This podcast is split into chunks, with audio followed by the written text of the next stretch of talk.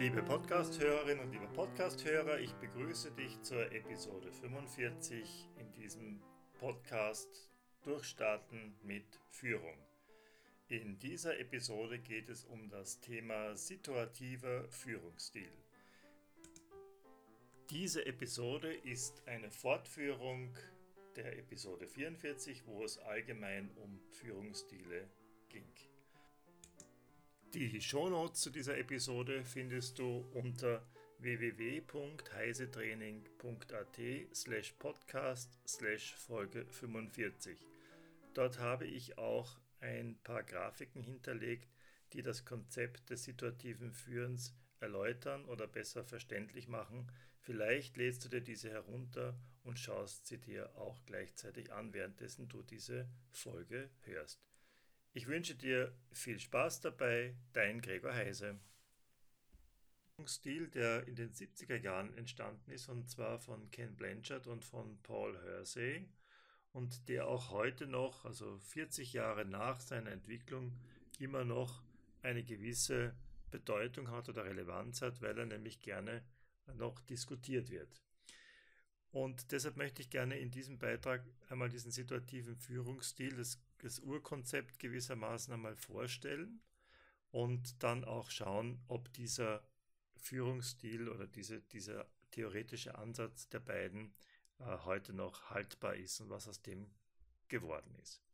Im Prinzip ist ähm, der situative Führungsstil eine Weiterführung oder eine Weiterentwicklung aus den schon bekannten Führungsstildebatten, die vor allem in den 60er Jahren oder vielleicht noch früher äh, entstanden sind, ähm, die unterschieden haben eben den autoritären Führungsstil, den laissez-faire Führungsstil und diesen demokratischen Führungsstil.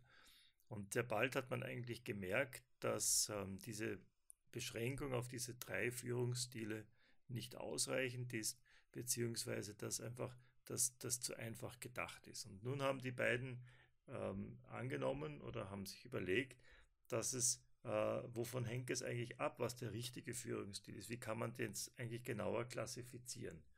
Und da haben sie also gesagt, es gibt den folgende Verhaltensdimensionen von Führungskräften. Und äh, zwar ist das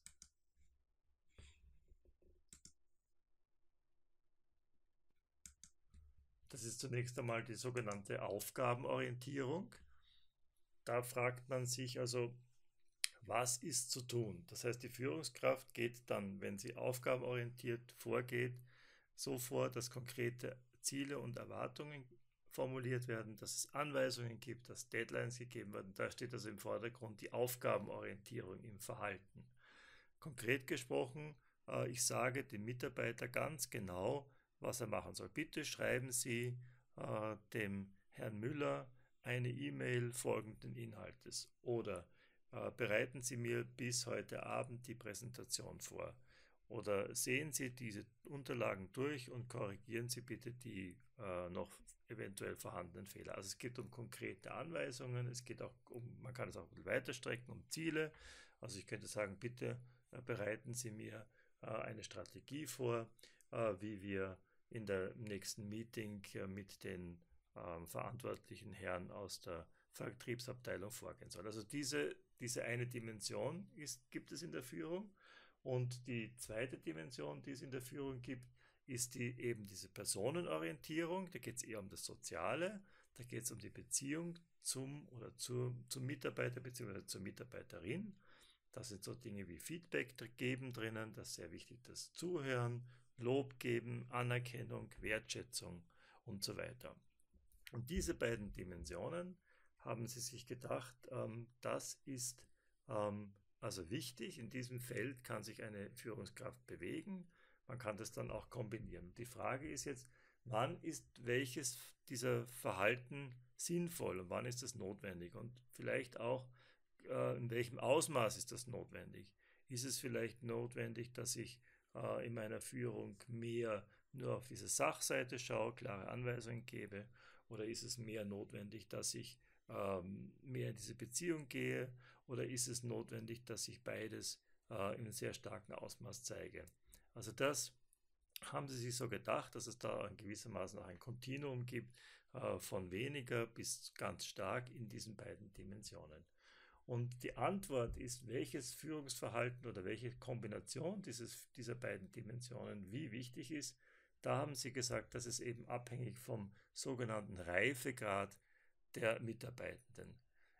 Die, die, die klare Formulierung ist also, es gibt unterschiedlich entwickelte Mitarbeiter, die haben einen unterschiedlichen Reifegrad, ähm, die sind eben alle individuell und äh, je nach dieser Ausgangslage oder dieser, wir würden in der Pädagogik, da ich ja Pädagoge bin, erlauben wir den Einschub auch Individuallage sagen, also diese individuelle Situation des, des Einzelnen muss man sich also auch im Verhalten anders positionieren. Und damit man da ein bisschen klarer durchsieht, haben sie folgende Reifegrade aufgestellt, formuliert. Diese Tabelle schaut jetzt ein bisschen komplex aus, ist es aber eigentlich, wenn man ein bisschen dahinter schaut, äh, nicht so sehr. Also wir haben in dieser oberen äh, Linie hier haben wir den Reifegrad aufgeführt. Da gibt es eben vier Reifegrade, beziffert von R4 bis R1.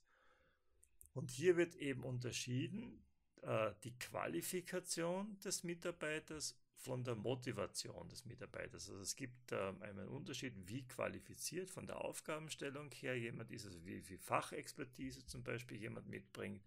Und gleichzeitig äh, gibt es auch den Unterschied hier auf dieser Ebene, dass ich sagen kann, wie motiviert für seine Aufgabe ist jetzt dieser Mitarbeiter.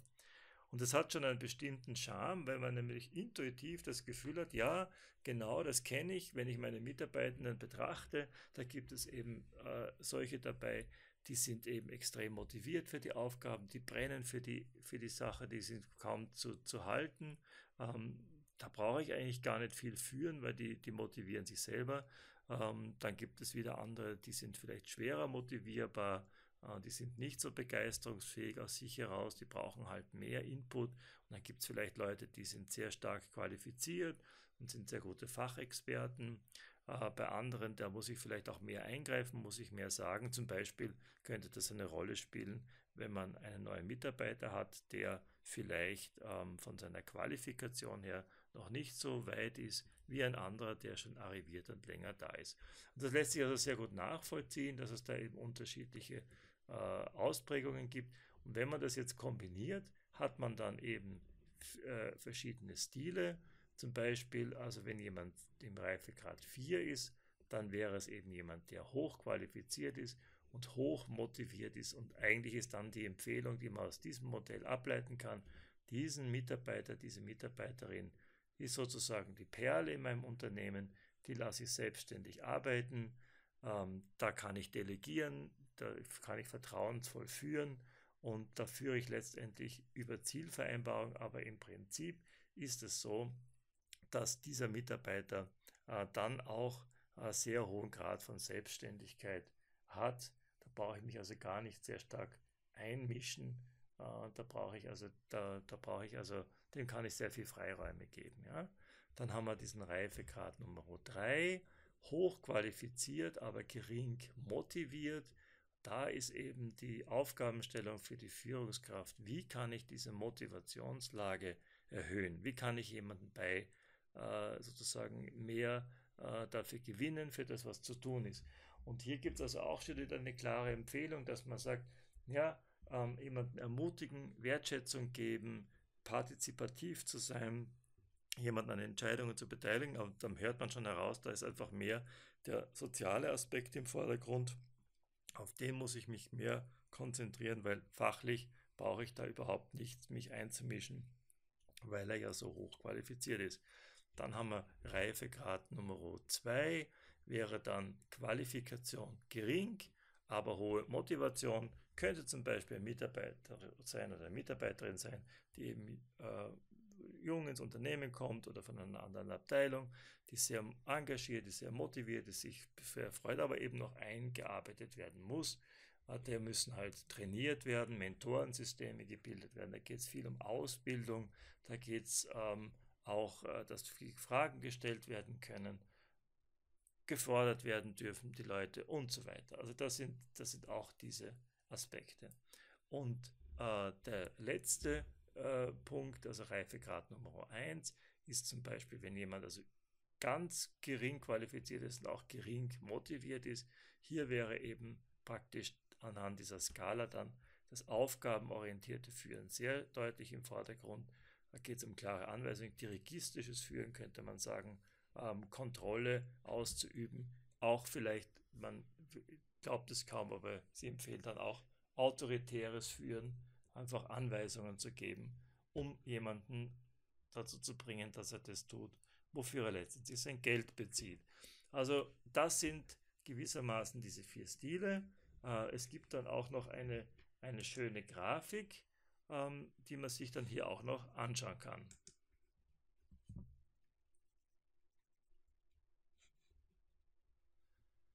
Und zwar sieht man auf dieser Grafik noch einmal eingeteilt diesen eher aufgabenorientierten Stil, also Verhalten, das wäre eben das dirigierende Verhalten. Von niedrig bis hoch, also sehr stark dirigistisches Verhalten, ja, bis sehr niedriges Verhalten. Und dann haben wir das unterstützende oder sehr stark sozial orientierte Verhalten, das wäre hier aufgetragen. Und jetzt hat man hier diese verschiedenen Felder. Und diese Felder sagen eben aus, welcher äh, Stil, welcher Verhaltensstil hier zum Tragen kommt.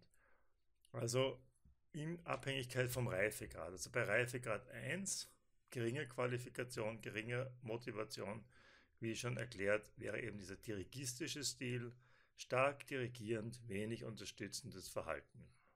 Ja, das zweite Feld wäre dann ähm, der Stil Nummer 2, der bezieht sich eben auf den Reifegrad 2 ähm, dann auch. Da geht es um Trainieren, geringere Qualifikation, bei hoher Motivation. Also ich muss schon stark dirigieren, aber aus, klarerweise aus Mangel an Fachkompetenz, gleichzeitig aber auch äh, unterstützen, damit eben derjenige dann sehr bald ähm, dann selbstständig werden kann. Ja. Der dritte Fall äh, wäre dann eben, dass jemand hochqualifiziert ist, aber gering motiviert ist. Ja. Äh, hier werde ich mit dirigistischen Verhalten wenig ausrichten können. Im Gegenteil, werde ich jemanden wahrscheinlich äh, eher vertreiben und demotivieren. Da geht es eben sehr stark um unterstützendes Verhalten. Und der Reifegrad 4 würde dann eben diesen Stil Nummer 4 bedingen. Also Delegieren führen über Delegation, wenig unterstützendes Verhalten und wenig dirigierendes Verhalten, weil es äh, derjenige dann auch nicht braucht. Ähm, Ziel, das soll auch diese Bewegung irgendwo andeuten, wäre es natürlich, dass man auch Menschen, die in bestimmten Reifegraden sind, dass sich das entwickeln kann, dass die dann auch vom Reifegrad 1 bis hin zum Reifegrad 4 eben geführt werden können. Ja. Ähm, das ähm, sei mal so gesagt, ist es nicht feststehend, sagt, der ist jetzt einfach so, da kann ich gar nichts anderes machen. Natürlich an diesem Rand hier, gerade bei diesem Feld, wird man sich einiges überlegen, müssen, aber ich denke auch, man muss auch realistisch sein. Es gibt natürlich Situationen, da sind Menschen halt auch wenig motiviert, auch geringere Qualifikation. Ähm, da ist halt die Frage, wie man da trotzdem mehr äh, Partizipation, mehr Begeisterung entfachen kann. Sicher nicht umsonst gestellt, aber es kann vielleicht auch eine etwas mühevollere Arbeit sein. Wenn du dir das jetzt nochmal so durch den Kopf gehen lässt, also mit diesen unterschiedlichen Stilen bezogen auf unterschiedliche Mitarbeiter, ich denke, dieses, dieses Modell hat natürlich auch etwas Verlockendes, insofern, dass man sagt, ja, das klingt alles sehr plausibel. Jetzt ist auf der anderen Seite natürlich, muss man immer ein bisschen schauen, was plausibel klingt, muss nicht immer ähm, plausibel sein. Deshalb wollen wir uns auch vielleicht ein bisschen mit der Kritik auseinandersetzen, die ähm, bei diesem Modell es auch natürlich gibt. Und da wäre jetzt einmal als erstes mal anzuschauen folgende Punkte.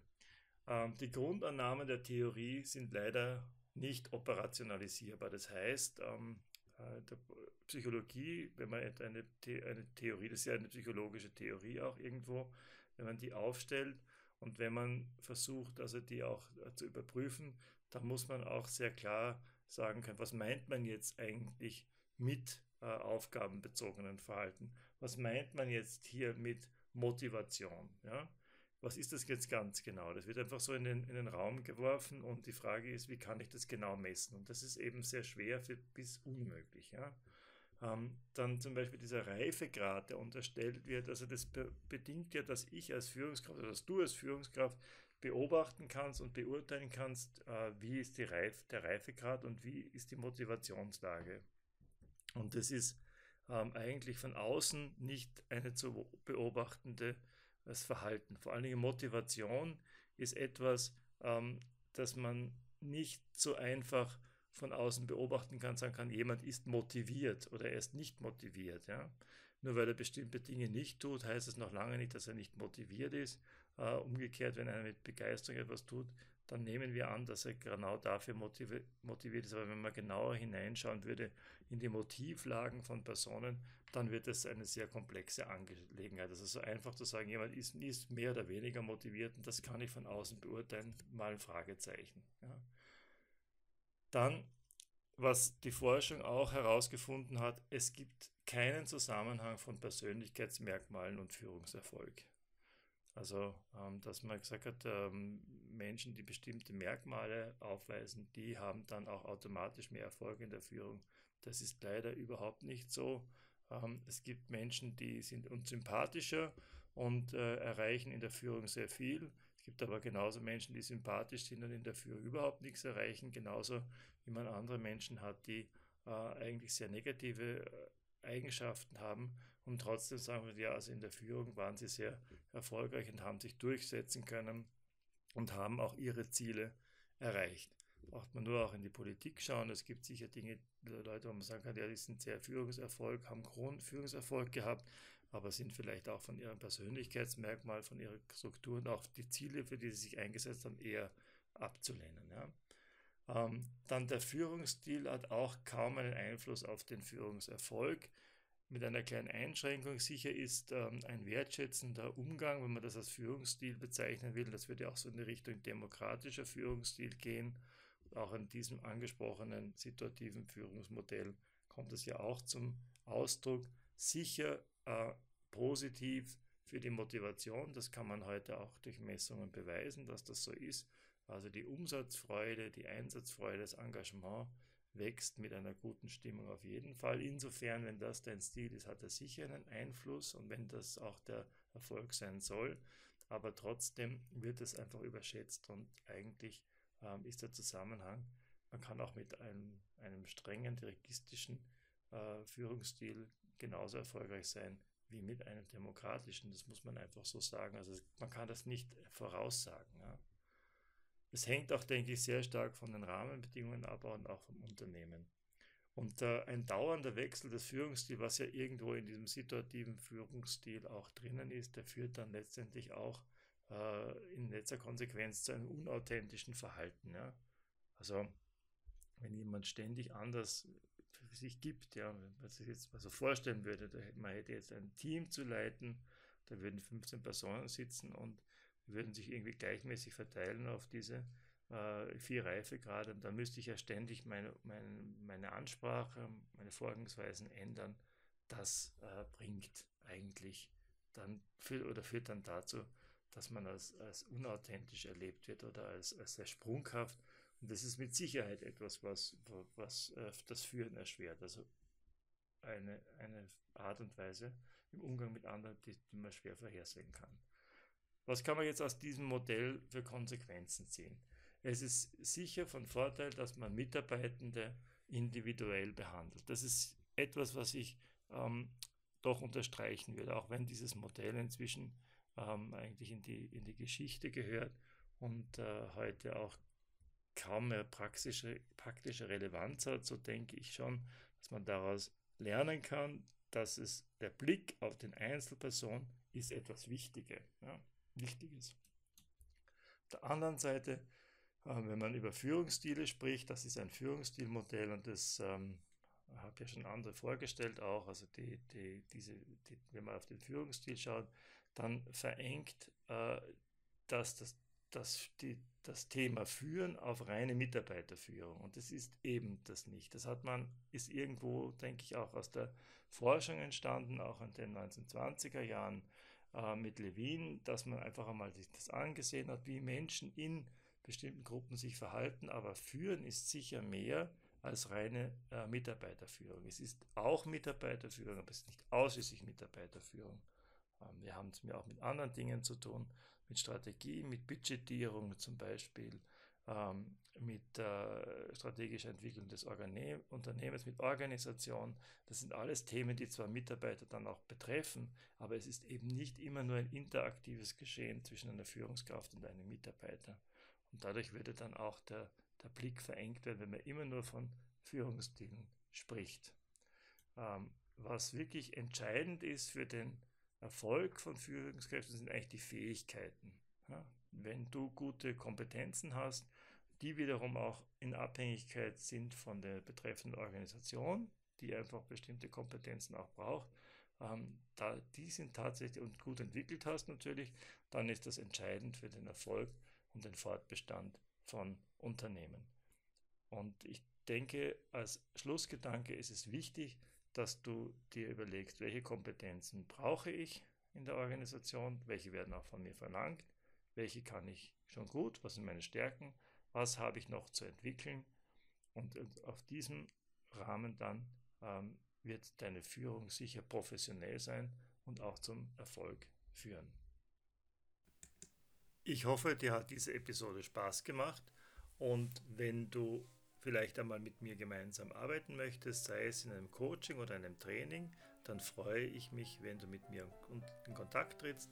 Du findest meine Kontaktdaten auf meiner Website www.heisetraining.at.